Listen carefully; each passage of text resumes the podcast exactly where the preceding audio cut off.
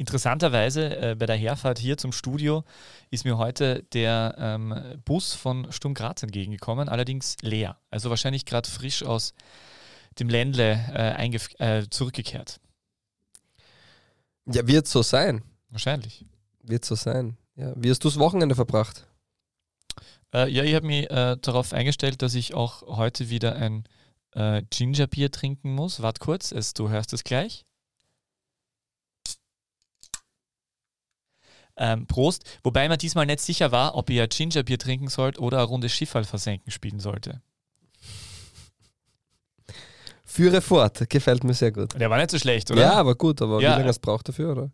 Den haben wir schon überlegt, muss ich sagen. Und ich habe eine Folge von How I Met Your Mother gesehen, wo Robin und Barney gemeinsam Schifferl versenken spielen oder Schiffe versenken, sagt man, glaube ich, im deutschsprachigen Raum. Nein, das war nicht auf Deutsch, weil ich es im Fernsehen begutachtet habe. Und da ist mir dieser Burner Schmäh eingefallen. Weil ja, für die es nicht gesehen haben, Junior Dama aufs Tor geschossen hat, aufs quasi leere Tor und Schifferl noch versucht hat, das Tor zu verhindern und dann den Ball nur mehr ins Tor lenken konnte. Wie heißt der Schifferl im Vornamen schnell? Raphael? Mhm. Gut. Mit PH, glaube ich. Ich glaube auch. Ja, sehr schön, sehr schön. Ja, also es sind auf jeden Fall viele Tore von Junior Adamo heuer. Also mich freut es für ihn. Aber es ist dann schon mit der Zeit, also ich habe dann heute kurz überlegt. Es ist gar nicht dein Lieblingsgetränk. Nee, ich mag es schon sehr gern, aber es ist schon viel auch. Aber ich habe dann heute extra kein Dessert gehabt beim Mittagessen, damit ich als Dessert ein Gingerbier trinke. Prost nochmal. Das freut mich. Prost, zum Wohle. Sehr, sehr schön. So. Fahrplan. Den gibst du an, oder? Gleich in Medias Res. Heute nicht groß herumreden, sondern Fahrplan. Wir haben Punkt 1 ist Österreich weiter weg vom internationalen Abheben oder waren die Nullerjahre einmalige Höhenflüge? Mhm. Punkt 2, hat sich Baresic doch den richtigen Kader zusammengestellt? Punkt 3, Fanfragen. Punkt 4, wenn wir noch Zeit haben dafür, wer aus der österreichischen Bundesliga oder der Liga 2 ist eigentlich bei dem Scheingroßereignis dabei, das in ein paar Wochen starten wird und über das viel zu viele Menschen schon reden. Und wenn noch mehr Zeit ist, wovon ich aber nicht ausgehe, lassen wir die Klagenfurter Bombe platzen, die ich schon im Text der letzten Runde angekündigt habe. Allerdings wäre ich eher dafür, dass wir den Timer auf nächste Woche stellen, weil dann haben wir so einen Cliffhanger. Ja, deswegen bin ich dagegen. Ich finde, wir sind nicht dieser handelsübliche Podcast, ja, schauen wir mal. Den sie aus dem Regal konsumieren, sondern Qualitätsware und dementsprechend sollte auch Qualitätsware, Originalrezept, also genau, wie beim Ginger Beer. Ja, deswegen sollte auch, man kann was anteasern, aber man muss auch Wort halten. Übrigens, Junior Adamo, sein 7. Saisontor in dieser Saison, gleich viele wie in der vergangenen Saison, jetzt schon. Man könnte meinen, er mausert sich zur klaren Nummer 2 im Sturm neben Noah Okafor. Benjamin Šeško tut sich da schon relativ schwer standzuhalten und untypisch, also ist schon fix ab Sommer in Leipzig und der struggelt ein wenig, wie die junge Generation sagen würde. Dementsprechend ist es spannend zu sehen. Und was Šeško immer schon gehabt hat, er ist ein phänomenaler Fußballer, eine Athletik, eine Geschwindigkeit, eine Größe, also quasi perfekt, nur er ist dann vorm Tor eben nicht so kaltschnäuzig wie ein Junior Adamo, wie ein Roko Simic, wie ein Noah Okafor. Und als Stürmer ist das ja noch immer dann die Kernaufgabe. Und ich glaube, der braucht so den Moment, wo mal wirklich der Knoten platzt und dann kann es richtig abgehen. Aber bis dahin dauert es halt noch und man merkt, der ist derzeit nicht einmal mehr bei Salzburg die Nummer 1. Man darf aber nicht vergessen, oder Nummer 2. Aber die ist ja Philipp Köhn, oder? Ja, aber man darf nicht vergessen, dass er ist 2003 geboren, er ist ja noch immer blutjung. 2003er Jahrgang, wunderschön. Könnten wir jetzt reinstarten, bitte? Ja, gleich. Ich kann mich erinnern, als ich vor gut 2 Jahren... Das ist der Heinz-Brüller-Moment, ja. ...die Rapid-Akademie gegen die Salzburg-Akademie beobachtet habe. Und dann gab es Gerüchte, Yusuf Demir könnte im Kader der ersten Mannschaft stehen. Und in der Realität war es, da war die U18-Akademie Salzburg gegen Rapid und am Platz waren Yusuf Demir, Mauritz Gergard, Benjamin Cesko und so weiter und so fort. Ein herrliches Fußballspiel mit richtig viel Qualität, mitunter eines der besten Akademiespiele, das ich in den letzten Jahren gesehen habe. Ja, und wer ist da bei diesem konkreten Spieltag am meisten aufgefallen? Ja, also Kiergard war, wenn ich mich richtig zurückerinnere, schon der herausragende Spieler. Aber im Gesamten, man hat bei allen drei erwähnten Akteuren gesehen, dass sehr viel Talent und Qualität vorhanden ist. Und ja. Aber weil du Yusuf Demir ansprichst, da fällt mir ein, dass ich ja letzte Woche Martin Oedegaard erstmals live bei einem Fußballspiel begutachten durfte. Und der hat ja auch sehr, sehr früh unglaublich viele Vorschusslorbeeren, also ganze Wälder voller Vorschusslorbeeren erhalten und hat dann relativ lang gebraucht, dass er dann über Real Sociedad und jetzt endgültig bei Arsenal im Erwachsenenfußball angekommen ist, mit, glaube ich, 21 Jahren und dort jetzt wirklich ein überragender Akteur ist, mit einer unglaublichen Ballführung und sogar Kapitän. Und das hat mir jetzt in diesem ganzen Drumherum mit Yusuf Demir, der jetzt bei Galatasaray ja auch wieder mehr oder weniger am Abstellgleis stehen soll, weil dort einerseits ja zu viele Legionäre sind und andererseits im Winter noch ein weiterer Legionär verpflichtet werden soll auf seiner Position. Da habe ich mir gedacht, vielleicht geht Yusuf Demir einfach den Oedegaard-Weg. Ja, das ist wieder ein anderes Thema, weil... Also ich meine, ich glaub, er hat einfach noch Zeit, das meine ich damit. Ja, Yusuf Demir ist leider... Das kann man, glaube ich, mittlerweile so sagen, ein Beispiel davon, wie man einen Spieler nicht beraten sollte. Ja, da bin ich durchaus bei dir. Übrigens damals auch, wer sehr gut war, fällt mir gerade ein, Benjamin Kanuric, damals auch sehr gut, wirklich sehr gut gespielt, ist er derzeit bei Arminia Bielefeld im Kader. Bei Rapid hat er damals gespielt. Ja, kann mich erinnern, das war ein überraschender Transfer. Er war, glaube ich, unzufrieden, dass er eben nur bei der Zweier bei Rapid gespielt hat und noch nicht bei der Einser ran durfte. Ja, aber Rapid hat wieder junge Spieler, die nachkommen, die viel Qualität haben. Aber darüber ein anderes Mal. So, du willst reinstarten, gell?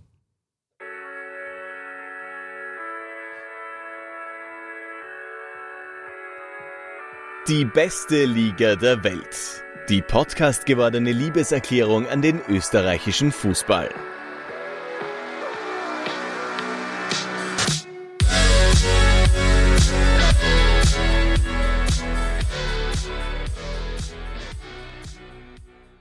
Herzlich willkommen zur 127. Runde von DBLDW. Alle malen schwarz. Ich sehe die Zukunft pink. Kommt dir bekannt vor? Vielleicht ist das doch kein Werbespot des LASK, sondern die Huldigung der Klagenfurter an Markus Pink. Egal, Edin Dzeko, Fußballgott. Servus Peter. Hallo lieber Fabio. Was ist mit Edin Dzeko? Fußballgott. Nein, schon, aber hat er irgendwas... Nein, ich bin letztens wieder darauf aufmerksam gemacht worden, dass er zu wenig erwähnt wird. Also unsere Hörer von anno dazu mal, ja, die wissen ja, dass ich leidenschaftlicher, bekennender Fan des größten Fußballers aller Zeiten bin, Edin Dzeko, Fußballgott. Und dementsprechend, ja...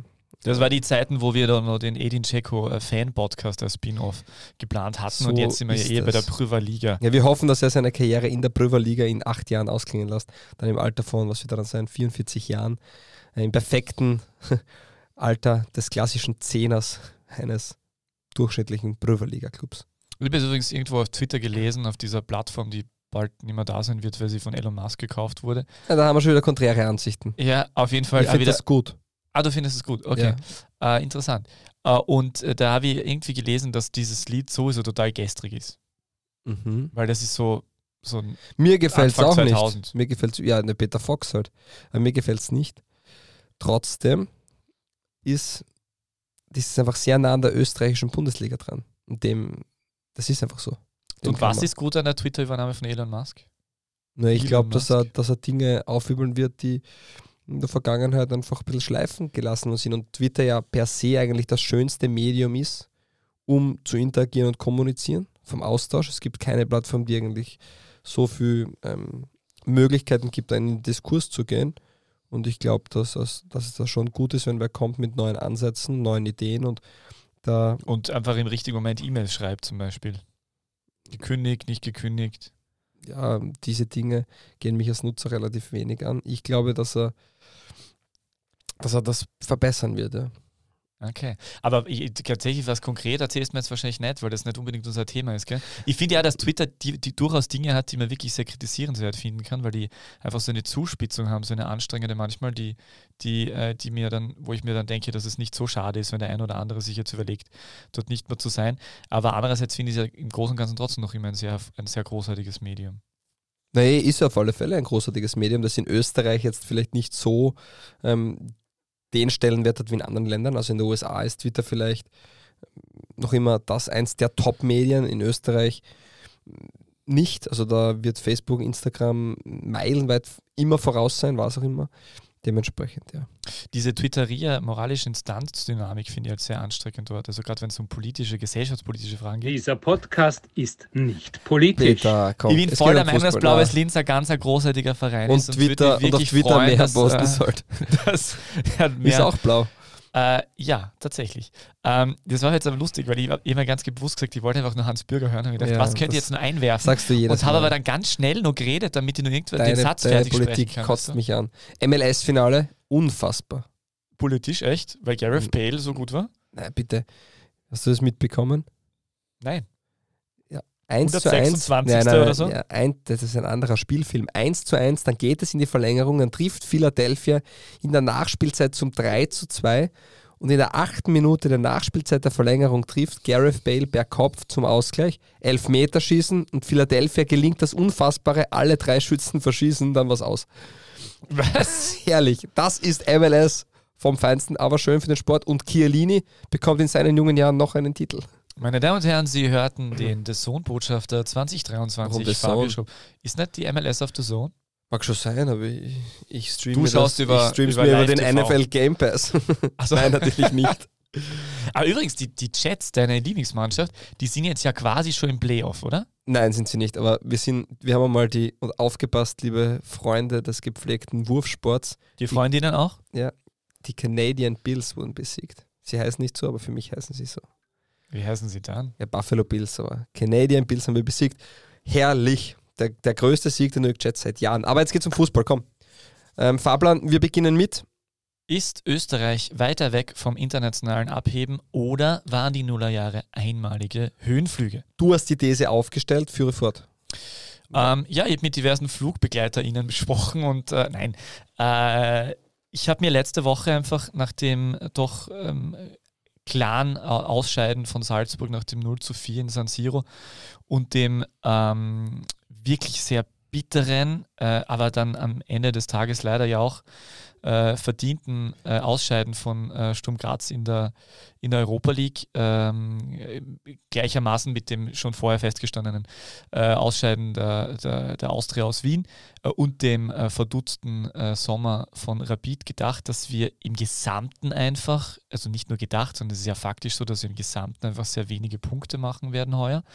Außer Salzburg gelingt das was völlig Überragendes, aber dadurch, dass dieser Quotient durch 4 und wie auch immer, das ist ja dann sowieso schwierig, dass da viel rausschaut. Es gibt andere Nationen, die wieder näher rankommen an uns. Vor allem die Türkei ist gefährlich. Das heißt, der Champions League Fixplatz ist in Gefahr und das passiert immer dann, wenn es international nicht so gut läuft und wenn auch vergangene Saisons, wie die Schweizer sagen, rausfallen, die besonders gut waren. Und wir haben gerade gegen Ende der Nullerjahre mit dem WAC und mit dem LASK sehr überragende Ausrufezeichen setzen können, die nicht unbedingt zu erwarten waren.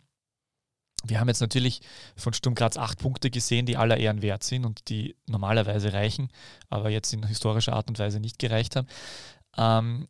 Aber die Frage, die ich mir einfach stelle, ist, ob wir im Gesamten wirklich auf ein Niveau zurückkehren, wo wir eher hingehören, oder ob es einfach nur eine negative Ausreißersaison ist. Also das ist so ungefähr der Gedanke.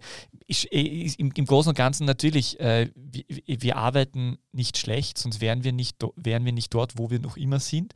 Aber die anderen arbeiten halt auch gut. Mhm. Ja, also ich habe tatsächlich keine Antwort auf die Frage, aber ich stelle nur einfach, ich werfe nur die Frage in den Raum. Relativ einfach, genauso wie die 5-Jahres-Wertung, glaube ich, einen relativ guten Überblick gibt, wo deine Liga steht. Gibt auch jegliche andere Tabelle einen guten Überblick, wo dein Verein steht.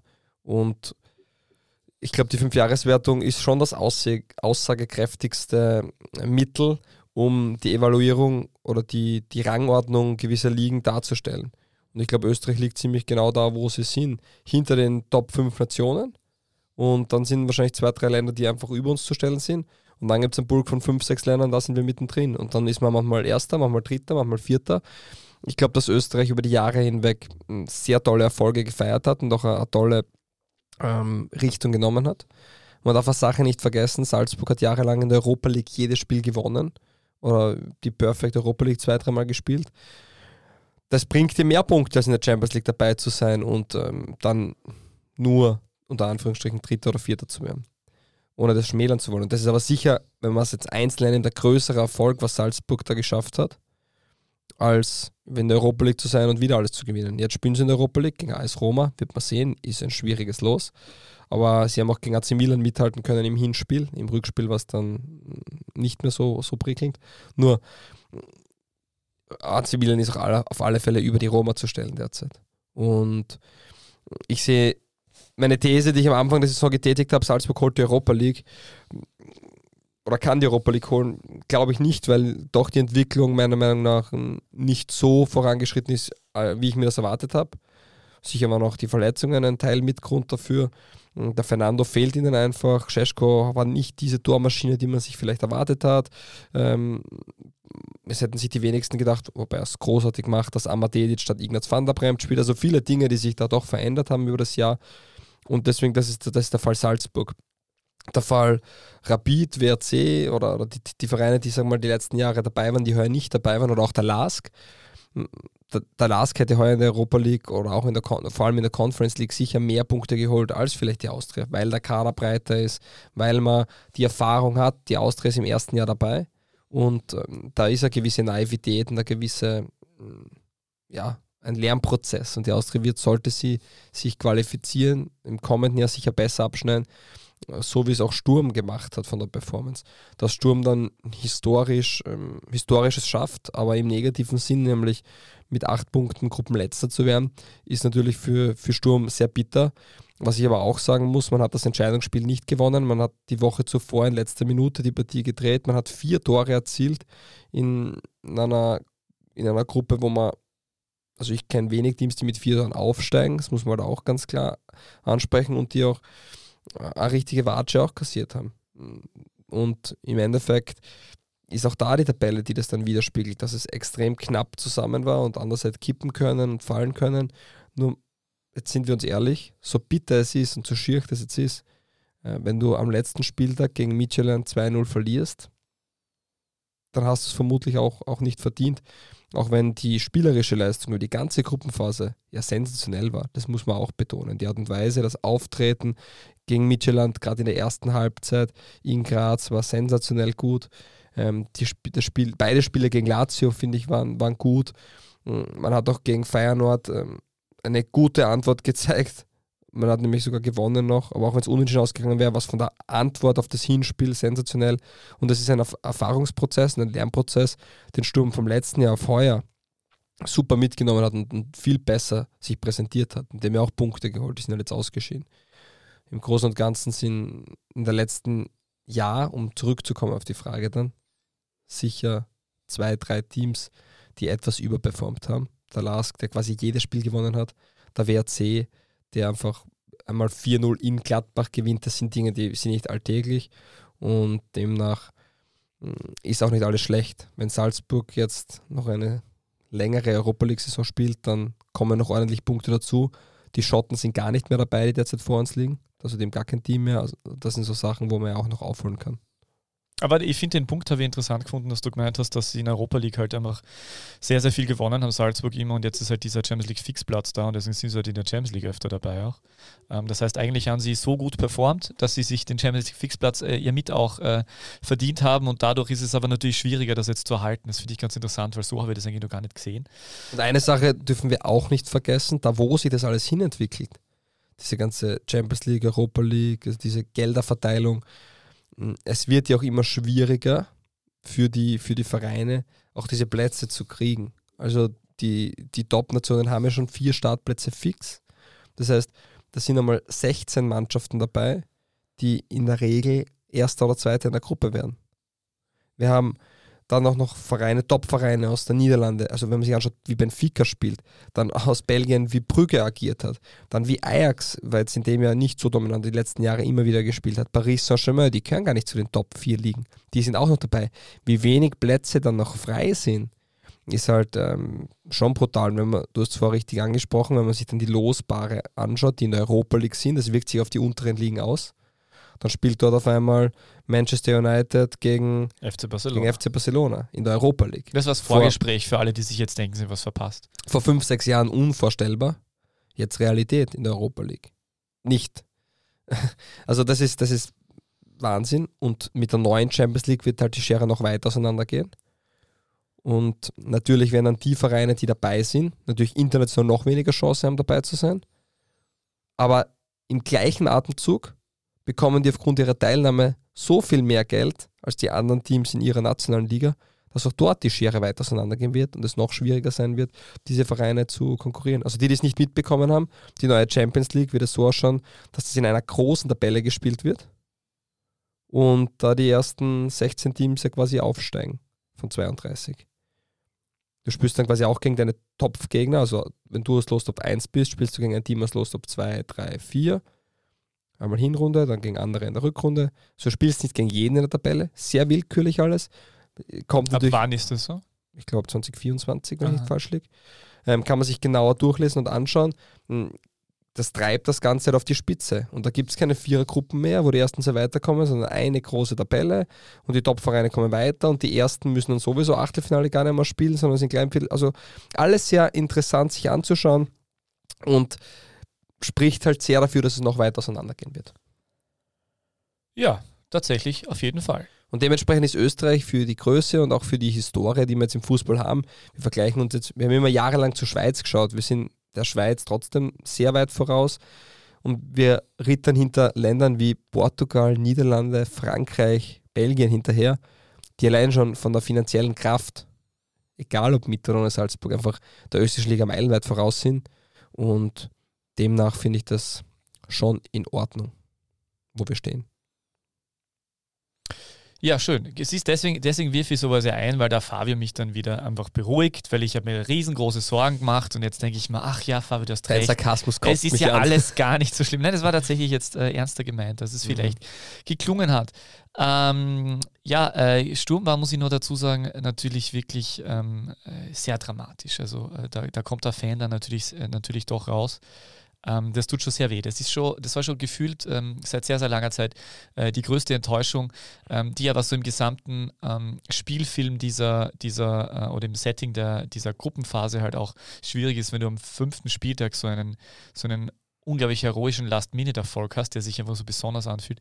Der gibt da in diesem Fall falsches Selbstbewusstsein oder Selbstverständnis, dass das dann eigentlich nichts mehr schieflaufen kann. Und dann passiert es halt, dass du selbst nicht die Leistung bringst, dass du eben zumindest da Unentschieden holst in Dänemark, und dann geht blöderweise das Parallelspiel auch noch aus in die genau falsche Richtung.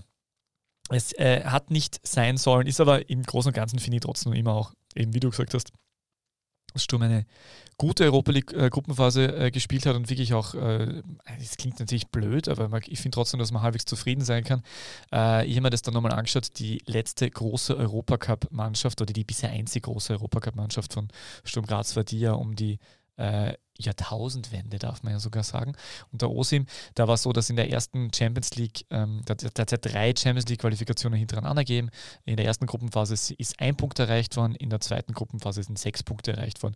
Und in der dritten, wo man dann aufgestiegen ist in die damalige Zwischenrunde, also wo man überwintert hat, zuletzt international das Sturm Graz, hat man 10 Punkte erreicht. Übrigens mit negativem Torverhältnis Gruppensieger, das war ja auch historisch damals. Das heißt, jetzt war es so, dass man im Vorjahr 2 Punkte geholt hat, wo es im Endeffekt nicht mehr um 4 gegangen ist. Jetzt hat man insgesamt 8 Punkte geholt. Wenn diese Mannschaft jetzt im Gesamten so halbwegs zusammenbleibt, ja, weil sie vielleicht auch gerade aus dieser Enttäuschung heraus eine gewisse gemeinsame Motivation sieht, man weiß, dass Wüthrich hat jetzt zum Beispiel verlängert oder wird verlängern, ist glaube ich, einen Tag später bekannt geworden, der ja derzeit der wichtigste Defensivspieler ist bei Sturm. Nimm defensiv weg. Der wichtigste Spieler bei Sturm ist, ja. Schön. dann, dann könnte man davon ausgehen, dass es nächstes Jahr eben mit dieser Erfahrung, wie du es mit der Austria angesprochen hast, natürlich nächstes Jahr dann tatsächlich in Richtung Überwintern in Europa weitergehen könnte. Aber ich sehe es also mittlerweile, wenn du halt 4 Tore schießt und es ist halt, vor allem was ja wirklich, was man wirklich in diesen Spielen im Gesamten gesehen hat, es waren sehr, sehr viele Momente, wo man das Gefühl gehabt hat, dass Sturm einfach wesentlich mehr Tore erzielen hätte müssen, egal ob Heimspiel gegen Midtjylland, erste Halbzeit, wo es nur 1-0 war. Es geht ja im Endeffekt geht's ja auch darum, um Erwartungshaltung, und deswegen ist die Enttäuschung so groß. Die Erwartungshaltung war, man wird Gruppensieger und oder man hat das Zeug dazu, man spielt es nur mehr gegen die Dänen und das macht man. Und im Endeffekt war dann der Schlag ins Gesicht, dass man nicht weitergekommen ist, sondern auch den 3. Platz verloren hat, weil damit, der war ja quasi schon fix, so in die Richtung Lazio wird Feyenoord schon schlagen. Und demnach ist natürlich die Erwartungshaltung sehr hoch gewesen, die hat sich eben aufgrund der guten Leistungen dahin gepusht, und dann ist natürlich der Fall umso größer. Und ich sage mal, ich habe als GRK-Fan ja 2012 gar keinen Verein gehabt, und mein einziger Wunsch war es, dass die wieder Fußball spielen. Und da kommt da schon der Spruch auch zur Geltung, der Kranke hat nur einen Wunsch, der Gesunde Tausende, und bei Sturm läuft es halt richtig gut. Und dann demnach... Das habe ich schon sehr lange nicht mehr gehört. Danke. Ja, aber demnach steigern sich auch die Ansprüche, und bei Sturm will man den Cup-Titel, hat man offen angesprochen, man will offen überwintern, man hat offen gesagt, man will überwintern, und man möchte ja ganz klar Salzburg ärgern, sonst wäre, darüber reden wir vielleicht auch noch, dieses Interview von Christian Ilze ja nie in dieser Schärfe gegenüber dem VAR, den Schiedsrichtern und Salzburg getätigt worden. Und hinzu kommt, man hätte noch gerne ein Stadion und so weiter. Also es sind ja sehr viele Themen, und man möchte das nächste Top-Talent haben, weil jetzt hat man eh schon Heulund verkauft. Und das ist ein ganz normaler... Welches nächste Top-Talent?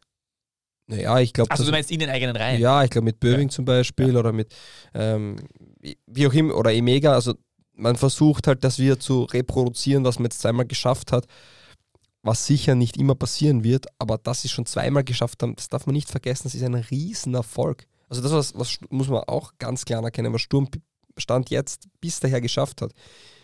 Sensationell. Und man wird irgendwann zurückblicken und sagen, wow, das war richtig cool. Und also es hat da zwar knapp nicht gereicht und wie auch immer, aber das war richtig cool. Und ich muss sagen, auf das können sie auch stolz sein. Und das Gleiche, was ich, glaube ich, vor 2 Jahren im Podcast gesagt habe, irgendwann werden wir zurückschauen und sagen, hey, wir haben in der Liga einen Oliver Glasner, einen Christian Ilzer, einen Marco Rose. Ich glaube, dann hat Peter Stöger ist langsam zur Austria zurückgekehrt, in anderen, alle in der österreichischen Bundesliga. Und das sind Dinge, die man halt dann erst rückblickend sagt, der Wahnsinn, was wir nicht da waren. Oft, wenn man sich einen Kader anschaut von Mannschaften, die vielleicht damals noch nicht so erfolgreich waren, der hat dort gespielt. Und selbiges ist mit der Art und Weise, wie da jetzt gearbeitet wird, mit Schicker, mit Ilzer, auch die Spieler, das ist schon sehr, sehr gut. Und deswegen sage ich, die Erwartungshaltung war jetzt so immens. Die wäre vor der Saison nie so groß gewesen, wenn die Erfolge nicht in dieser Regelmäßigkeit da gewesen wären. So, weil du Schicker ansprichst, da können wir gleich mal die Brücke schlagen, aber da müssen wir das meiner Meinung nach kurz noch ansprechen. Es hat dieses unglaubliche Gerücht gegeben, dass Rapid Wien, man weiß nicht wer von Rapid Wien, irgendjemand, wahrscheinlich niemand von der aktuellen Führung, weil es gibt keine Führung, sondern jemand von der baldigen Führung, die dann Ende November ernannt wird. Man weiß ja, für die, die es nicht wissen, ich sage es jetzt trotzdem noch einmal, Alexander Wrabetz, der ehemalige OF-Generaldirektor, wird an der Spitze stehen. Es wurden die beiden Listen zusammengeführt. Wie ich höre, ist man überall total glücklich, also in allen Betten, die grün-weiße Bettwäsche überzogen haben, ist man zufrieden damit. Und es hat jetzt geheißen, nicht nur, dass das Budget von 40 auf 60 Millionen erhöht werden soll, wo sehr, sehr viel in die Kampfmannschaft fließen soll, sondern man hat offensichtlich die unglaublich kreative Idee gehabt, dass man sich Andreas Schicker als Sportdirektor unter den Nagel reißen könnte. Eine wundervolle Idee, die natürlich überhaupt nicht zur Schnappatmung bei Sturmfans wie bei mir führen würde, und auch wiederum zeigt, wie es unglaublich kreativ man ist in der neuen potenziellen Führung bei Rapid. Ja, das war Ironie. Nein, aber ich habe es dann mir extra nochmal rausgesucht, die Passage von der Kronenzeitung.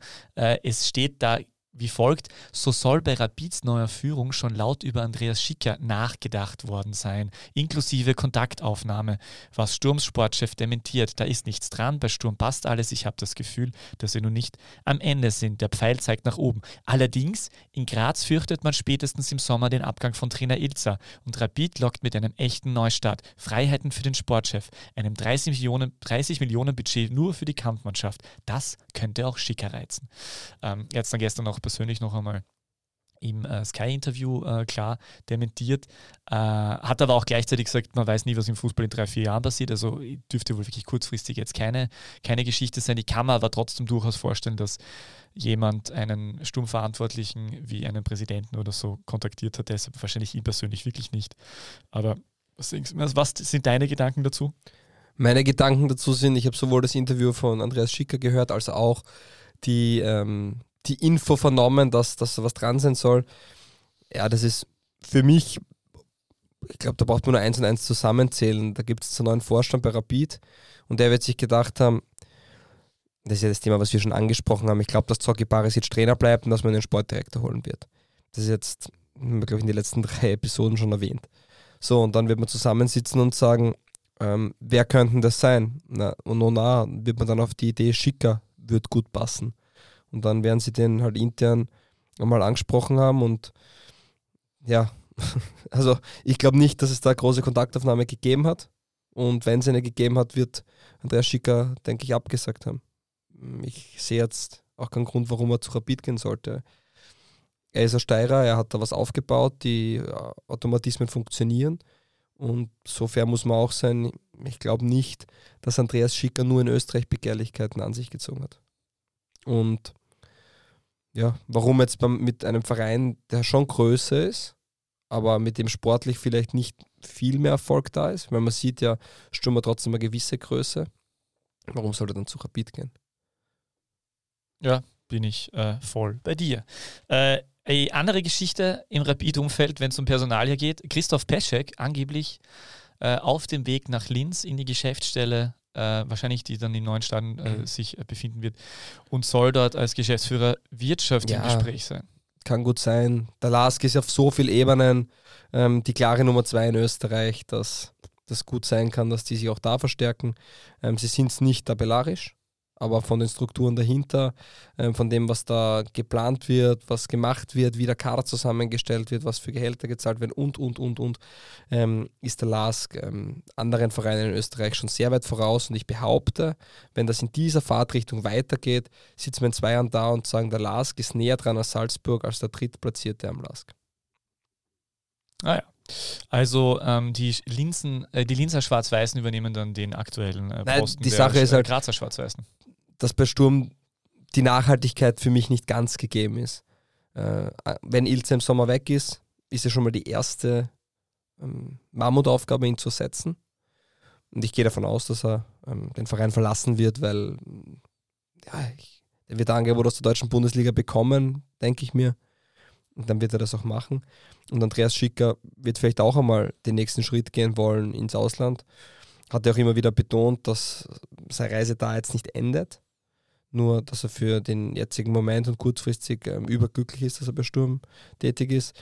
Demnach, ja, ich weiß nicht, was danach ist. Das wirkt alles sehr fragil. Und bei der LASK hat jetzt schon einige Personalien überdauert und trotzdem eine tatkräftige Mannschaft aufs Feld geschickt hat, kriegt ein neues Stadion und wir haben gesagt, Oberösterreich hat halt finanzielle Kräfte, da kann ein anderes Bundesland oder alle anderen 8 Bundesländer kaum mit. Ist ja keine Neuentwicklung, dass man LASK als Nummer 2 sieht auf Sicht in Österreich. Das denkt man sich schon seit einigen Jahren, also seit ihrer ersten sportlichen Hochphase. Umso mehr ist es aber einzuordnen, dass Sturm diesen Posten derzeit einnimmt, den 2. Also spricht ja auch sehr für die Grazer. Auf jeden Fall. Was ich noch sagen wollte, Philipp Newald ist anscheinend im Gespräch als Nachfolger von Christoph Peschek. Das ist der Typ-3-Vorstand. Der kennt sich dort auch ganz gut aus. Mehr kann ich dazu aber auch nicht sagen. Aber eigentlich wollten wir tatsächlich darüber reden, ob Barisic sich nun jetzt doch den richtigen Kader zusammengestellt hat. Und das #DBL-Livy. Und das passt ja jetzt ganz gut. Danke, Matthias. Hallo auch an dich. An dieser Stelle, manchmal ist es ein bisschen ungut, dass wir ihn so spät begrüßen, finde ich. Ja, unfreundlich. Ja, stimmt. Tut mir leid. gut. Aber dafür, dass man 117 Runden lang so gar nie begrüßt haben, zumindest tun wir das jetzt, schon sehr wertschätzend vergleichsweise. Es ist doch durchaus schön mit anzuschauen, dass Zoran Barisic mit dem Kader, den er sich, also meine These, mit dem er vielleicht doch eher sich mehr zusammengestellt hat, als Ferdinand Feldhofer mitgeredet hat, dass das Daumen mal Bier eigentlich relativ in Ordnung funktioniert. Die sind jetzt da in der Top 6 drinnen, gewinnen ein Spiel gegen den LASK, das jetzt kein großer Leckerbissen war, doch durchaus verdient. Und man hat so viel Konzept und System oder so viel Idee im Gesamten wie in den letzten Wochen bei Rapid in vielen Wochen davor nicht gesehen. Stimmt, ja. Also kann ich dir bei allen Dingen zustimmen. Man sieht, wie schnell man die Mannschaft doch umpolen kann. Und Barisic ist ein Trainer. Das sieht man. Und man hört es auch, oder? In jedem Interview jetzt denke ich mir, du bist ein Trainer, das kannst du. Er fühlt sich auch sehr wohl. Er fühlt sich in der Rolle viel wohler, es ist viel natürlicher. Es ist, ja, das ist, glaube ich, das, wo er außergewöhnlich gut auch ist. Und es gibt nur 12 Bundesliga-Trainer. Und wenn man jetzt durchgeht, wie würdest du diese 12 besetzen nach Leistung, nach Ranking, dann ist Zoki Barisic ein ganz klarer Kandidat, der in diese 12 Reihen gehören muss, je nachdem. Und ja, ich finde, dass bei Rapid mutige Entscheidungen getroffen worden sind, auch bei Barisic jetzt. Man hat mit Moormann und mit Querfeld eine brutal junge Innenverteidigung, also ich glaube 19 Jahre Durchschnittsalter, da aufgestellt. Man hat einen Dibon, Kapitän, man hat einen Sollbauer, den man ja aus Deutschland geholt hat. Die haben wir auf die Tribüne verwiesen bei diesem Spiel. Und er sagt selber, es tut ihm brutal leid, aber er glaubt halt, dass das die beste Lösung ist für Rapid. Er spielt mit gewissen Spielern, wo ich mir denke, okay, hätte ich mir nicht mehr gedacht, dass die noch Bundesliga oder Rapid Starteinsätze erhalten werden, so wie Thorsten Schick, der ganz klar zum Repertoire der ersten 11 von ihm zählt. Glasmüller hat eine zweite Chance erhalten. Glasmüller ist wieder da, ja. Und man sieht auch, dass die Spieler, die er geholt hat, natürlich eine Rolle finden, Stück für Stück, zumindest in der Rolle des Einwechselspielers und so weiter. Diemann war übrigens nicht auf der Tribüne, auf der Bank, aber er hat auch nicht gespielt. Demnach spannend und auch so ein Wert, wenn man sich anschaut, Burgstaller hat jetzt schon 10 Treffer in dieser Saison gemacht. Man sehnt sich immer nach diesem 15 bis 20 Tore-Stürmer, den hat er gebracht. Also der ist da bei Rapid, der hat jetzt schon 10 Tore erzielt. Der wird auf seine 15 Tore bestimmt kommen. Und Ferdi Treuf mit seinem 4. Assist, ich glaube auch der Topwert bei Rapid. Also das sind schon Sachen, diese Spieler funktionieren. Marco Krühl braucht man nicht besprechen, was der für Qualitäten hat. Mit Niki Kühn hat er eine richtige Verstärkung geholt. Also dass der Kader jetzt so schlecht ist, haben wir nicht angesprochen. Defensiv waren schon Baustellen. Und dieses Projekt Moormann-Querfeld, ich habe die Partie nur in den letzten 20 Minuten gesehen, deswegen ein bisschen schwer zu beurteilen, wie sie da agiert haben. Nur, das ist auch mutig, so junge Spieler in so einer Partie reinzuhauen. Und dass Querfeld die Fähigkeiten hat, das hat auch schon in der Jugend und vor allem bei der zweiten Mannschaft gezeigt, steht außer Frage. Und dass Moormann, der ja dann auch oft als Linksverteidiger gespielt hat oder als Linksinnenverteidiger bei der Dreierkette, jetzt in der Viererkette den Innenverteidiger gibt und neben sich einen noch jüngeren Spieler hat. Ja, das kann man auch nur so schaffen, wenn es der Trainer schafft, ein gewisses Vertrauen den Spielern zu geben und zu vermitteln.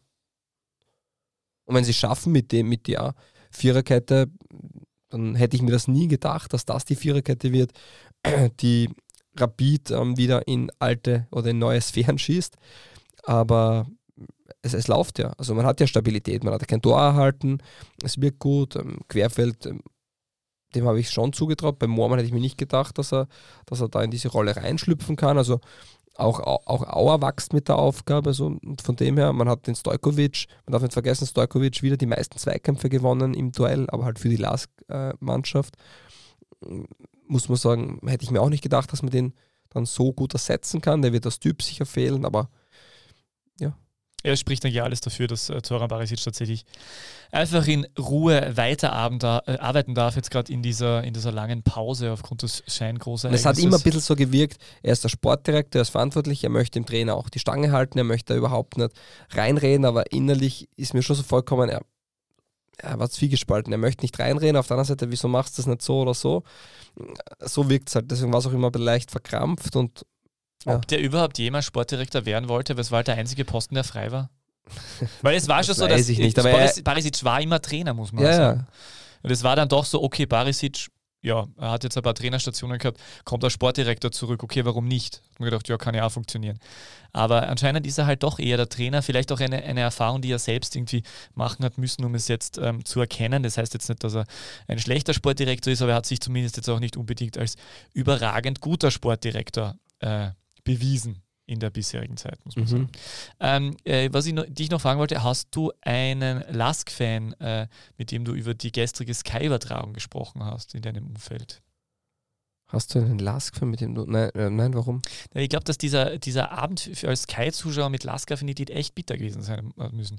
Wenn du hast mal grundsätzlich schon in der eigenen Mannschaft eine Rapid-Legende auf der eigenen Trainerbank und den ehemaligen Rapid-Kapitän am Rasen auf rechts außen, dann hast du die größte Rapid-Legende nur zusätzlich als Analytiker bei Sky gehabt, Hans Krankl. Dann war Johannes Hofer in einer Sky Sports Bar und hat dort einen Rapid-Fan vom Trikofon gehabt. Und dann hat Konstanze Weiß nur das rapideske Rapid-Grün aller Zeiten getragen. Ich weiß nicht, ob du das zufällig gesehen hast. Also ich glaube, es war durchaus großes Ärgerpotenzial da. Also wäre es nicht Sky gewesen, sondern der ORF, es hätte wieder gehagelt österreichisches Rapid-Fernsehen auf diversen Plattformen. Gut, hast du nicht mitbekommen. Na, habe ich mitbekommen. Hast du mir auch geschickt, was ich dazu sage. Ich habe ein Fragezeichen Retour geschickt. Ja, ist jetzt vielleicht nicht so geschickt gewählt, das Outfit, dass man da grün trägt. Ich finde es jetzt auch nicht schlimm. Es war hübsch. Ja, ich finde es jetzt auch nicht schlimm, dass man das macht. Ja, aber... Wenn sie etwas Schwarzes angehabt hätte, hättest du nichts gesagt. Davon kann ich auch ausgehen. Naja, schwarz-weiß gestreift wäre schon wieder komisch gewesen. Oder pink. Oder vor allem pink, genau. Ja, sehr schön. Dann hätten sich die Ultras erst recht chauffiert wahrscheinlich aus dem LASK-Lager. Ja gut, so viel zum Thema Rapid. Also es scheint ja jetzt wirklich tatsächlich so, dass im Drumherum dort vielleicht sogar so etwas wie Ruhe einkehrt. Also ich habe jetzt echt das Gefühl, dass diese Neuwahl des Präsidiums halbwegs gut über die Bühne bringen. So, wir haben Fanfragen. Ist das korrekt? Ja. Wir finden Fanfragen nicht langweilig, aber es ist Montag und da darf man dann schon einmal gähnen. Also wir hatten die Frage Österreichs Europacup-Bilanz im Herbst und der Kampf um die Top 6. Europacup-Bilanz haben wir, glaube ich, abgeschlossen. Kampf um die Top 6 ist vorhanden. Gehen wir zum nächsten Thema? Nein. Die Frage ist, wer von den 7 fällt raus? Also du hast mit Salzburg, Sturm, LASK, 3, die ein bisschen vorne weggehen und dann Rapid, Austria Klagenfurt, WSG Tirol und Austria Wien, 4, die halt um die 3 Plätze rittern. Und da wird es auch ein bisschen ums Momentum ankommen. Ich glaube, dass die restlichen 5 Vereine schauen, dass sie sich eine gute Ausgangsposition schaffen für die Qualifikationsgruppe. Ich mache mal Sorgen um die WSG, die hat so ein bisschen eine Hochphase gehabt dazwischen, im Oktober. Aber mache ich mir keine Sorgen. Gut, ich will mir einfach um die WSG Sorgen machen, damit sie nämlich endlich absteigt. Wir haben dann als zweite Frage... Das ist übrigens die private Meinung von Peter Kapp. Ja, natürlich, was sonst. Schafft der WAC mit diesem Kader noch den Turnaround im Frühjahr? Da wären wir schon wieder bei der Top 6. Naja, da sind wir nicht bei der Top 6, da sind wir in der Qualifikationsgruppe. Und da wird der WAC auch spielen müssen. Die Antwort ist nein. Naja, die Frage ist, was ist der Turnaround?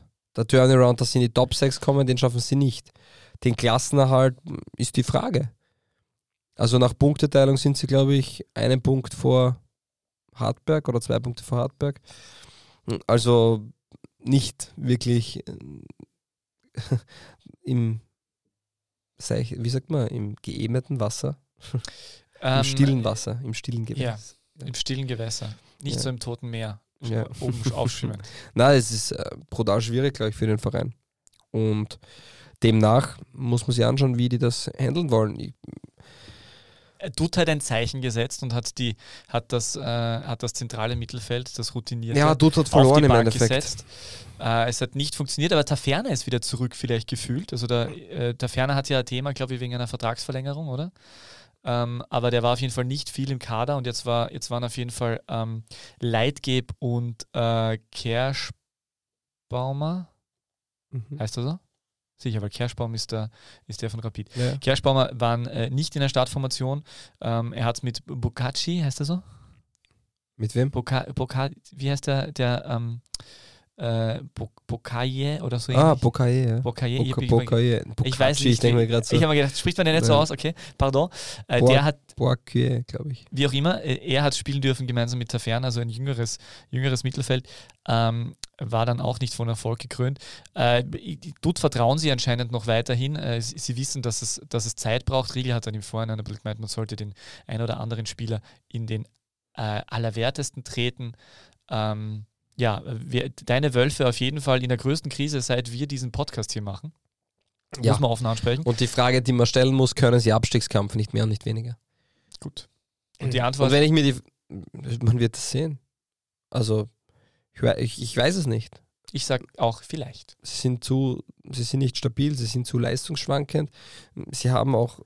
Man muss auch sagen, wenn ein Spieler ausfällt, ändert man lieber die Grundordnung, als dass man anderen Spielern das Vertrauen schenkt. Beispiel Guganik.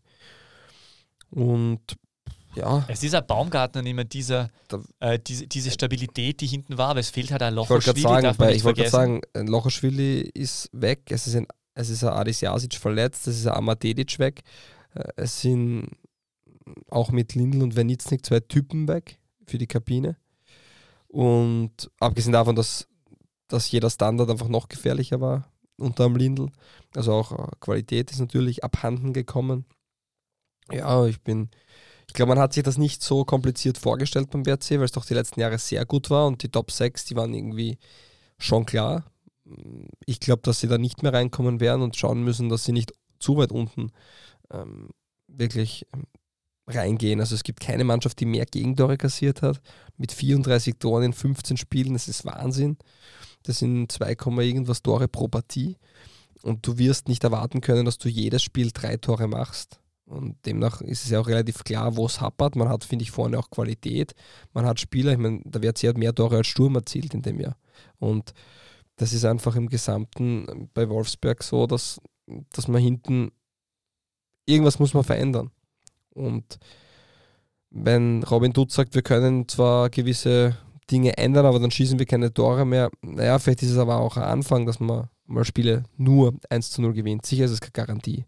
Aber ja. Nur um das zu unterstreichen, statistisch, es sind jetzt halt tatsächlich 5 Niederlagen in Folge. Davor waren halt 3 Siege in Folge und man hat gedacht, der WRC hat den Turnaround geschafft. Aber immer wenn man glaubt, dass der WRC den Turnaround schafft, ähnlich wie bei Rapid diese Saison, ja, kam die Woche drauf das Gegenteil. Ja.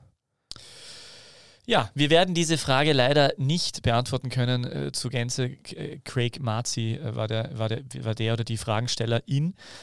Ich glaube, dass der WRC trotzdem einen Defensivspieler braucht und vielleicht sogar einen Typen in der Mannschaft, der Abstiegskampf kann. Weil ich bin mir nicht sicher, ob diese Mannschaft Abstiegskampf kann. Tipp? Also welcher Spieler? Ich habe keine Ahnung jetzt, aber... Ich habe andere Baustellen. Gut. Wir haben als nächste Frage von Philipp Schaja. Warum schießt Sturm schon die ganze Saison so wenig Tore? Wir haben das vorher schon angesprochen. Weil es reicht. Okay. Nein, wir haben es vorher schon angesprochen mit der Europa League Gruppenphase, wo nur 4 Tore gefallen sind. Ich hätte eine relativ eindeutige Antwort. Es fehlt die Qualität. Also ich finde, dass Sturm sehr, sehr viele, sehr gute Fußballer in den Offensivreihen hat, aber nur sehr wenige, die tatsächlich eine Kaltschnäuzigkeit vor dem Tor haben. Das ist für mich... Naja, ausgebildete Stürmer hat Sturm mit Emega einen.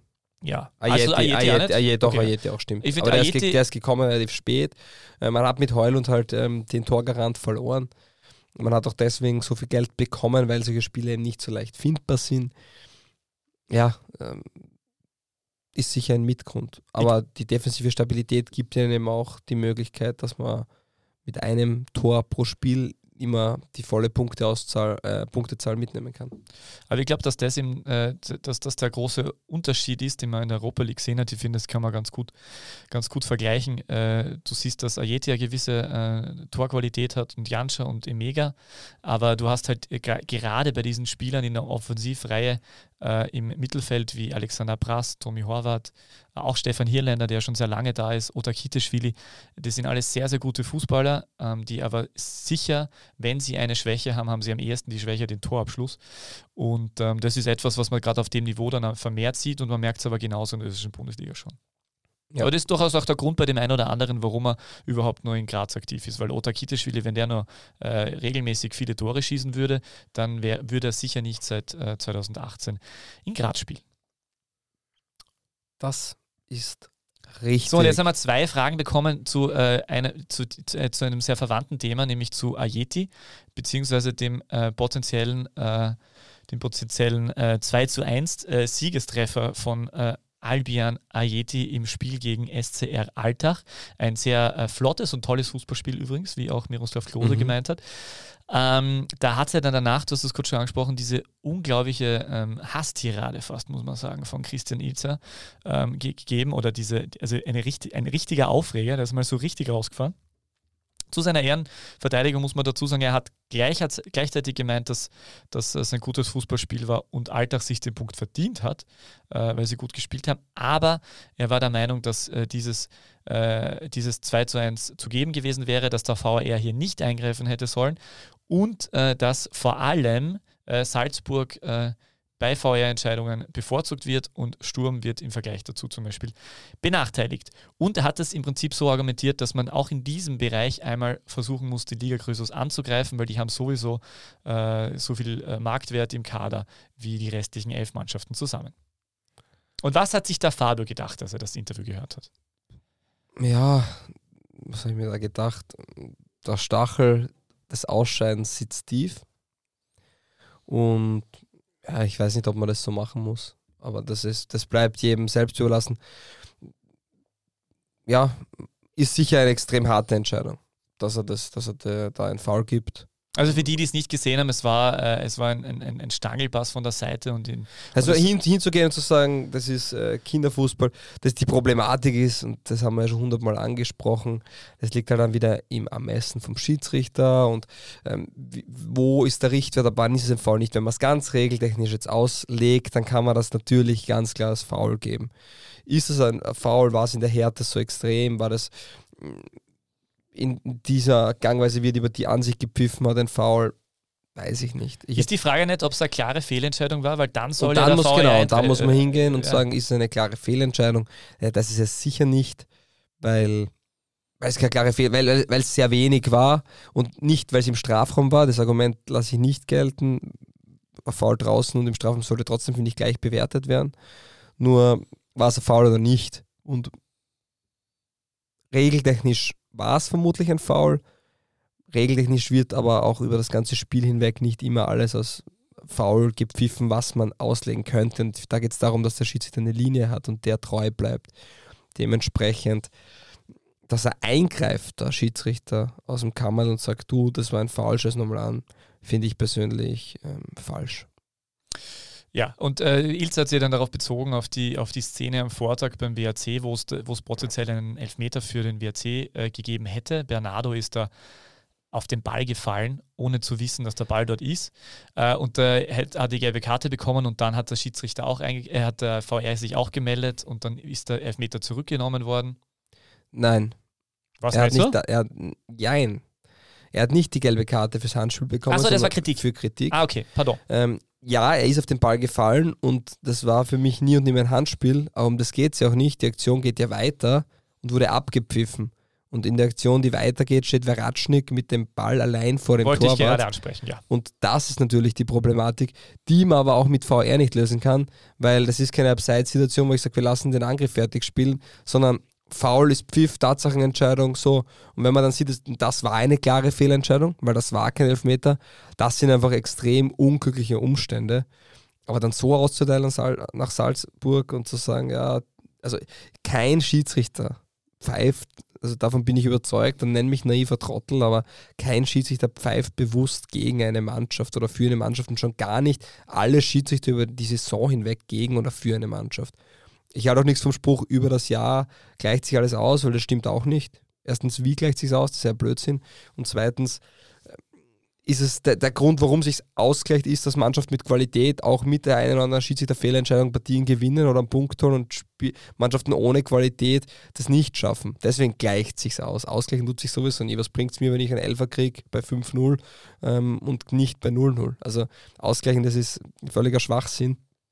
Nur, dass er so austeilt gegen Salzburg, gegen die Schiedsrichter, ich glaube, dass einfach der Stachel tief sitzt von diesem Ausscheiden, was verständlich ist, weil das war das große Ziel, was sie nicht geschafft haben. Und jetzt hat man halt Angst, dass alle Fälle davon schwimmen. Interessanterweise haben wir ja von Schiedsrichterkreisen nach dem Grazer Derby erfahren, dass da auch anscheinend von Schicker diese Info gekommen ist, dass das durchaus bewusst so ist, dass Christian Ilzer manchmal die Schiedsrichter öffentlich kritisiert. Das war ja auch merklich bei dem nach dem Grazer Derby, wo er, glaube ich, der Meinung war, es sollte nie mehr ein steirischer Schiedsrichter in Derby pfeifen, was auch, wer das Spiel gesehen hat, nicht ganz nachvollziehbar war. Das heißt, es dürfte schon eine gewisse Art und Weise eine Art rhetorisches Stilmittel sein von Christian Ilzer, ganz bewusst gewisse Dinge anzusprechen in der Öffentlichkeit, um einen irgendwie gearteten Druck zu erzeugen oder vielleicht irgendwas Positives zu bewirken für seine Mannschaft, dass auf irgendwas besonders geachtet wird, wenn man sich denkt, die fühlen sich schon so benachteiligt und die haben uns schon mal kritisiert. Das ist das Einzige, was ich mir irgendwie vorstellen kann, weil er das auch so dezidiert gesagt hat, dass er auch Salzburg da mal angreifen muss, weil grundsätzlich bin ich bei dir. Es war ja beim Spiel Salzburg gegen Sturm tatsächlich auch eine Situation, wo Pavlovic diese gelbe Karte für Schwalbe bekommen hat, wo man eigentlich sagen muss, wenn man es sich ganz öfter anschaut, dass wenn er Elfmeter pfiffen wird, weil Fuseni eigentlich nicht am Ball ist und in seiner Laufrichtung reingeht, dann hätte sich Sturm auch nicht beschweren können. Da war Salzburg sehr wild damals. Also hat sich Salzburg alles andere als bevorzugt gefühlt. Also ich glaube, die lächeln nur darüber. Wenn sie an der Spiel es ist halt auch immer eine Frage des Stils. Ich glaube, Kritik kann man ja äußern, das ist ja kein Thema, nicht nur an Mitkonkurrenten da mit ins Boot zu ziehen und sagen, da wird man gar keine Chance haben gegen die, weil das ist ein bisschen Mourinho-Stil mit alle gegen uns. Und ja, wenn es ein Teil der Strategie ist, dann vielleicht geht es auf, vielleicht nicht, keine Ahnung. Ich glaube, Sturm hat es nicht notwendig. Die spielen so eine tolle Saison trotzdem und ich weiß nicht, ob das notwendig ist, sich da eben Schrammen ins Image hineinzukratzen. Ja, positiv aufgenommen wird sowas natürlich nicht. Also braucht man sich dann nur Foren durchlesen oder Kommentare durchlesen bei Artikeln, wo darüber berichtet wird. Da macht man sich natürlich nicht viele FreundInnen in der Fußballöffentlichkeit. Paxton Aronson steht vor einer Verpflichtung zur Eintracht Frankfurt, der Bruder von Brandon Aronson. Ich wollte gerade sagen, wer ist das denn? Okay. Ja, und Oliver Glasner wird von Weltfußball gejagt. Ja, das auch. Und zu Recht. Ja, absolut. Erste Mannschaft, die beim Debüt in der Champions League sofort aufsteigt, oder? Glaube ich, wenn ich mich recht entsinne. Wirklich? Ich glaube, ja, habe ich so gelesen. Also der hat wirklich, das ist wirklich sehr beeindruckend, was Oliver Glasner offensichtlich zu leisten imstande ist. So, jetzt haben wir tatsächlich die Situation, dass wir schon sehr viel gesprochen haben und aber unbedingt noch das die große Zerstörung von Peter K. Wagner angehen müssen. Are you ready? Nein. Perfekt. Ich weiß.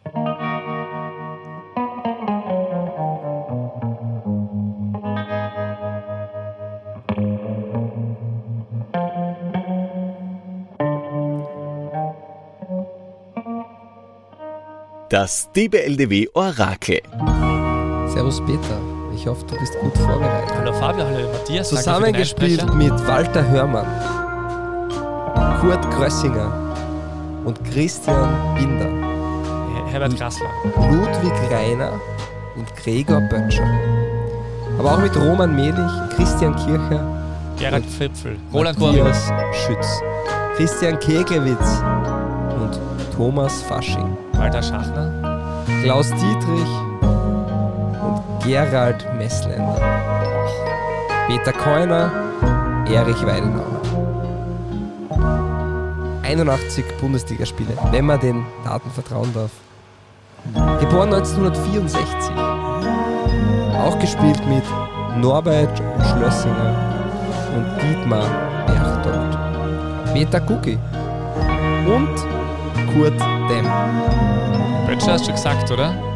Herbert Mucki-Wieger und Franz Almer. Jürgen Hartmann. Aber auch mit Otto Konrad und Anton Pichler. Josef Stocker, er hat für beide Grazer Vereine gespielt. Ja, wirklich überraschend. Auch für den Wiener Sportclub, für Flavia Solva und VfB Union Mödling. Die Karriere ausklingen lassen 1997 bei Donaufeld. Er ist dann 1998 ins Trainerbusiness gegangen. Zu einem Verein, wo er schon Spieler war, der Wiener Sportclub. Dann gab es länger eine Pause, wenn man den Daten schenken darf. 2006 Trainer von Kottigbrunn, 2007 bis 2008 beim FC Mistelbach und 2009 bis 2010 Co-Trainer beim SV Horn. Der hat trotzdem eine prägende Rolle im österreichischen Fußball, den auch du, lieber Peter, gut kennst. Was? Er ist 1,85 groß und geboren in Österreich. 8 Tore hat er erzielt, 17 gelbe Karten und eine rote Karte. Ich hoffe, die Statistiken stimmen. Ich habe Marco ist es nicht, oder? Nein. Jetzt kann ich dir einen Tipp geben, dann weißt du es. Ja. Er arbeitet derzeit mit Gregor Böttcher, Oliver Brudner zusammen. Ja, sehr schön. Vorsitzender der VDF. Ah, ist ja groß. Ah, verdammt. Hoffentlich hört der Zirni das nicht. Das wäre mir extrem peinlich, wenn er das. Also ich hoffe, das stimmt. Er hat auch noch 104 Zweitligaspiele gehabt und er hat auch, meine Lieblingsstatistik, 58 Spiele im mittleren Playoff gehabt, das er damals gegeben hat noch. Ja, der ist jetzt tatsächlich langjähriger Vorsitzender der Vereinigung der Fußballer und wird jetzt aber etwas. Und Klosterneuburg dürfte auch noch Trainer sein. Ja, Klosterneuburg, da ist er zu Hause und da hat er auf jeden Fall das Training. Und sein Sohn spielt jetzt in der zweiten Mannschaft vom LASK, Gabriel Zierngast. So in der Liga, das heißt sehr weit. Ja, und trifft ordentlich und könnte in die Richtung Bundesliga gehen, schon langsam. Schon war ja auch im Ausland, ich glaube bei Ingolstadt war er richtig, ja. In der Jugend und ja. War nicht woanders auch noch? Auf jeden Fall war er in Deutschland, im Ausland und schaut ganz interessant aus. Ja, Gernot Zierngast kenne ich ja tatsächlich persönlich, sehr sympathischer Mann, mag ich sehr gerne und immer ein guter Ansprechpartner bei allen möglichen Themen rund um den österreichischen Fußball und vor allem natürlich, wenn es um Gewerkschaftsfragen geht. Übrigens interessant, weil die Vereinigung der Fußballer hat sich ja vom österreichischen Gewerkschaftsbund, von ÖGB, getrennt. Es kommt ja nicht irgendwo her, dass sich das so ausgewählt hat. Ist jetzt eigenständig und... war ja auch schon mal eigenständig. Sind ja erst vor 7-8 Jahren, oder? Dort wieder beigetreten. Das ist mir jetzt nicht bekannt. Nicht? Okay, dann vielleicht rede ich jetzt ein Blödsinn. Ja. Ne, aber kann sein, dass sie ursprünglich... Nein, ich glaube, dass die von Anfang an Teil der Gewerkschaft waren. Union sind ja, jetzt können sie zur Union dazu. Das ist die große neue Marke. Ja. Richtig. Aber da sind sie jetzt nicht mehr dabei, oder? Ja, die Union gehört ja zum ÖGB. Ja, das meine ich ja. Genau, da sind sie jetzt nicht mehr dabei. Okay. Es sind auch schon die ganzen Spieler der ersten und zweiten Liga, also die Profispieler sind da auch schon übergetreten. Genau. Und die sind auch die Veranstalter des wohlbekannten Festes der Spieler, nämlich der Bruno-Gala, wo wir ja auch schon mal gemeinsam waren, lieber Fabio. Mhm. Denen gilt es auf jeden Fall, alles Gute zu sagen für den Weg der Eigenständigkeit. Sehr mutig, aber wie ich das so vernehme, ein sehr guter Schritt gewesen. Ja, finde ich auch. Also, genau. Ja, jetzt machen wir noch 2 Liga 2 Fragen und dann tschüss. 2 Liga 2 Fragen. Lieber Fabio, sehr schön, dass ich dich hier begrüßen darf und dir heute auch... Lieber Fabio, Entschuldigung, Fabio. Sehr schön, dass ich dich hier begrüßen darf und dir diese beiden Fragen stellen darf. Ausnahmsweise, dass ich nicht antworten darf, ist natürlich auch etwas schade, aber ich kann damit umgehen und stelle hiermit die erste Frage. Horn ist Herbstmeister. Wie weit warst du eigentlich daneben, verdammt nochmal? Dass sie nicht Herbstmeister sind. Du hast ja auch am Anfang gemeint, das wird nicht lang gehen. Na, glaube ich auch nicht. Und sie haben mich eines Besseren überzeugt. Wenn ich Sprachfehler habe, dann darfst du das auch. Ja, danke. Und ja, sensationell natürlich. Muss man ihnen hoch anrechnen. Sie haben 9 Spiele aus 15 gewonnen, also es ist kein Zufall mehr. Ja, Gratulation. Aufstieg? ich hätte es mir auch nicht gedacht, dass sie Herbstmeister sind, aber ich glaube nicht, dass Horn aufsteigen wird. Keisuke Honna schon in Horn gesehen, wegen Champions-League-Ambitionen? Jetzt für die Bundesliga? Nein. Gut. Aber ich glaube einfach, es hat schon auch damit zu tun, dass viele von den vermeintlich Großen einfach straucheln. St. Pölten, Blau-Weiß Linz kommen schon langsam in Fahrt, der GRK mal so, die Admira, Trainerentlassung, jetzt Rolf Landl Trainer, also Lafnitz hätte man sich vielleicht etwas mehr erwartet, Liefering war immer vorne dabei, spielt um den Abstieg, also ich glaube, dass das auch ein Resultat ist, aber auch weil die Liga extrem ausgeglichen ist. Lieber Fabio, Frage 2, nimmst du gerne Fragen vorweg? Rolf, ich das? Richtig. Ja, also Rolf Landl ist zurück in Liga 2. Tatsächlich, der ist ja zurückgetreten, weil da nicht alles so funktioniert hat oder gelaufen ist, wie er wollte. Der ist nicht als einziger, die ganze sportliche Führung ist, glaube ich, tatsächlich zurückgetreten, wenn ich mich recht entsinne. Ist ja nicht so lange her. Jetzt ist er wieder zurück in Liga 2 bei der Admira. Wie überrascht bist du oder ist es eh super, dass man dort nicht auf Kontinuität setzt und damit den sicheren Abstieg verhaut? Ja, ich glaube... Aufstieg. Naja, man steigt ab und holt einen Trainer aus Deutschland, der, glaube ich, den wenigsten in Österreich etwas gesagt hat, der sicher die zweite österreichische Liga nicht intensiv verfolgt hat die letzten Jahre. Du, es wird einen Grund gegeben haben, warum sie ihn geholt haben. Nur, was ist? Das ist du. Was ja, du, es wird einen Grund gegeben haben. Aber ganz nachvollziehbar war es, finde ich, nicht. Und dass man ihn halt jetzt so schnell wieder rausschmeißt oder des Amtes enthebt, muss ich sagen, ist ein bisschen merkwürdig, weil wenn ich so eine Entscheidung treffe, dann muss ich dem auch ein bisschen den Rücken stärken, weil sonst habe ich ja doch irgendwo das gemacht, was ich gerade vorher angedeutet habe, nämlich einen Hol, der die Liga nicht so gut kennt, der nicht von da ist, wo man ein bisschen die Katze im Sack kauft und demnach entweder Zeit geben oder eine Lösung nehmen, wo ich davon überzeugt bin, dass das funktioniert. Deswegen finde ich es sehr schade, dass die Admira da so schnell agiert. Aber scheinbar war es notwendig oder auch nicht, aber das müssen andere beurteilen. Man hat ja keine zweite Mannschaft mehr, derzeit U18-Trainer Thomas Brattl hat die UEFA Pro-Lizenz, wäre glaube ich auch ein geeigneter Kandidat für diesen Job gewesen. Aber die Admira hat sich für Rolf Landl entschieden, sage ich mal, ist eine Lösung, die auf der Hand gelegen ist und ja, bin ich gespannt. Auf dem Handel meintest du wohl? Genau. Na, das wird schon passen. Also der war auch Zweitliga-Trainer, der kennt sicher die Liga und die Spieler. Und wenn man sich halt aber anschaut, wie Horn derzeit performt, das ist jetzt nicht unbedingt... Also man muss den Erfolg vielleicht von Rolf Landl etwas in Relation sich setzen. Von selbst, möchtest du sagen? Nein, das sage ich nicht. Ich denke mir nur, jetzt geht es so weiter, ich weiß nicht, ob... ja. Und in die Jahre zuvor war das halt, ja, Horn ist der Klassenerhalt ist ein Erfolg. Und wenn man in die Top 5, Top 6 ist, ist es ein super Erfolg und die Erwartungshaltung ist gering und jetzt ist man halt bei einer neuen Aufgabe. Die Admira ist sicher nicht einfach von der Erwartungshaltung her zu trainieren. Man wird, wenn man nicht aufsteigt, die Ziele verfehlt haben. Das heißt aber nicht, dass er deswegen entlassen wird, aber es wird im Jahr drauf dann wieder ein klares Ziel sein, aufzusteigen und ich bin gespannt, wie er damit umgehen kann, da habe ich halt keine Erfahrungswerte. Schön, weil du gerade den SV Horn noch angesprochen hast, da spielt ja ein gewisser Frank Stirring, der mir tatsächlich bis zum Vorgespräch nicht wirklich am Schirm war, dass er tatsächlich kanadischer Staatsbürger ist. Ja, und er ist im 50-Mann-Kader. Genau, das wollte ich ansprechen. Es geht um die Kader für das Scheingroßereignis. Warum müssen wir über sowas reden? Ehrlich, ich habe gedacht, wir geben ihm keine Plattform. Ja, aber das ist ja nicht uninteressant, oder? Ja. Okay. Ja, mach. Also meiner Meinung nach, Fabio Schaub ist sehr genervt, das Scheingroßereignis wird... Ja, weil wir gesagt haben, wir geben dem keine Plattform. Ja, weil wir können ja die Nominierung... Die Leute darüber informieren, dass sie Interesse an diesem Drecksbewerb haben. Ich wollte ja nur sagen, dass es Spieler aus der österreichischen Bundesliga ja, gibt, die bei dem Scheingroßereignis dann lest die Namen schnell durch und fertig. Mitspielen müssen wahrscheinlich. Lest die Namen schnell durch und nur passt. Falls ihr sie vermisst, ihr müsst sie nicht suchen, weil sonst müsst ihr Dinge anschauen, die ihr nicht anschauen wollt. Jetzt haben wir es, oder? Hast du verstanden? Ist gut, oder? Ja, passt. Genau, also nur Okafor vielleicht. Nicht zu verfolgen. Schnell die Namen durch, die vielleicht. Andrija Pavlovic auch nicht. Lukas Sucic nicht. Dann natürlich eben den Kollegen Frank Stirring nicht. Und Philipp Köhn zur Sicherheit auch nicht. Und Gregory Wüthrich auch nicht, weil da könnte es nämlich knapp werden. Habe ich ihn vergessen? Bestimmt. Herrlich. Gut, also die bitte nicht. Und Renan, oder? Renan.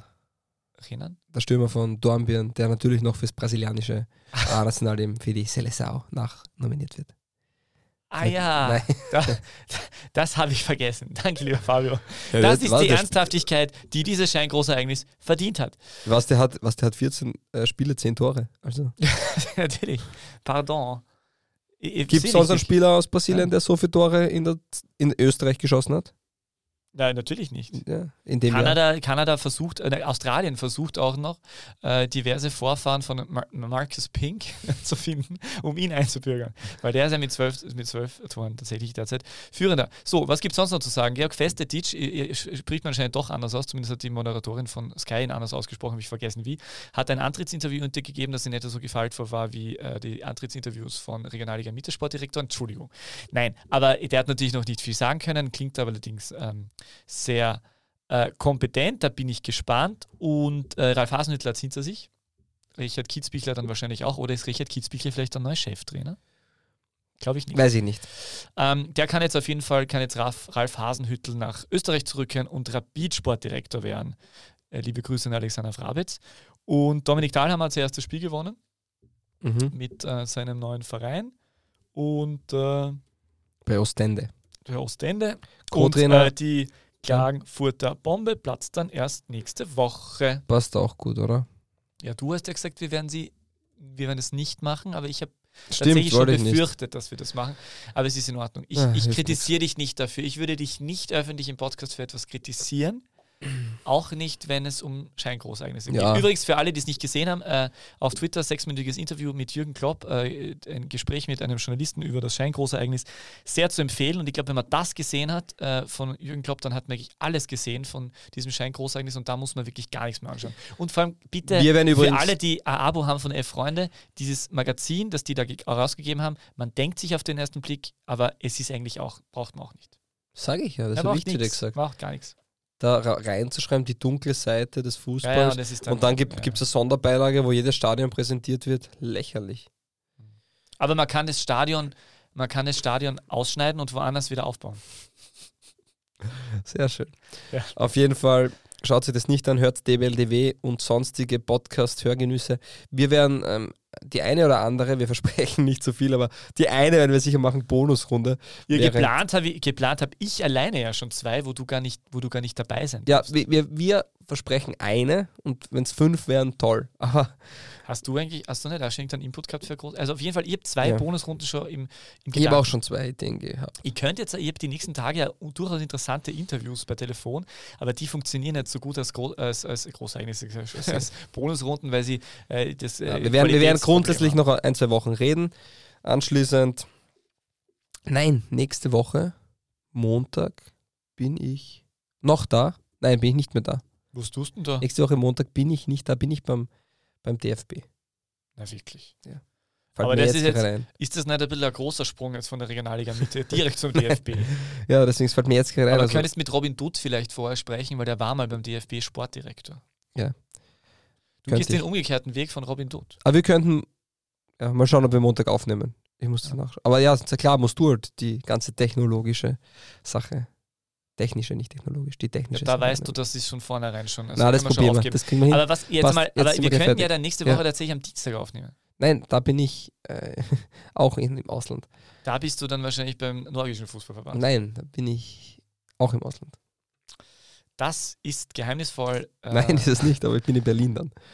Was machst du in Berlin? Ja, da ist ein Sports Data Day. Wie auch immer, ist egal. Erkläre ich dir alles danach, lieber Peter. Auf jeden Fall. Wenn Sie diesen entsetzten Blick von Peter K. Wagner sehen würden, würden Sie ihm sofort ein Taschentuch reichen. Ja, wir reden das Off-Record noch aus. Wir schauen, dass wir auch nächste Woche aufnehmen. Danke wieder für deine Zeit. Aber wir sollten ankündigen, dass es unter Umständen sein könnte, dass diese Aufnahme später... Ja, also ja, gut. Ja, also für alle, die sich wundern, nein, sie kommt auf jeden Fall. Nein, wenn, dann kommt sie oder sie kommt nicht. Ah ja, so ist das, ja richtig. Ja, wir schauen, dass wir es zusammenkriegen. Also Montag oder Dienstag nehmen wir auf. Ich aus Deutschland, du aus Ö. Ist ja voll nervig, diese letzten Sekunden von so einem Podcast, oder? Ja, passt. Beendest du's? Guten Tag. Die beste Liga der Welt. Welche Liga das sein soll? Naja, es gibt nur eine beste Liga der Welt.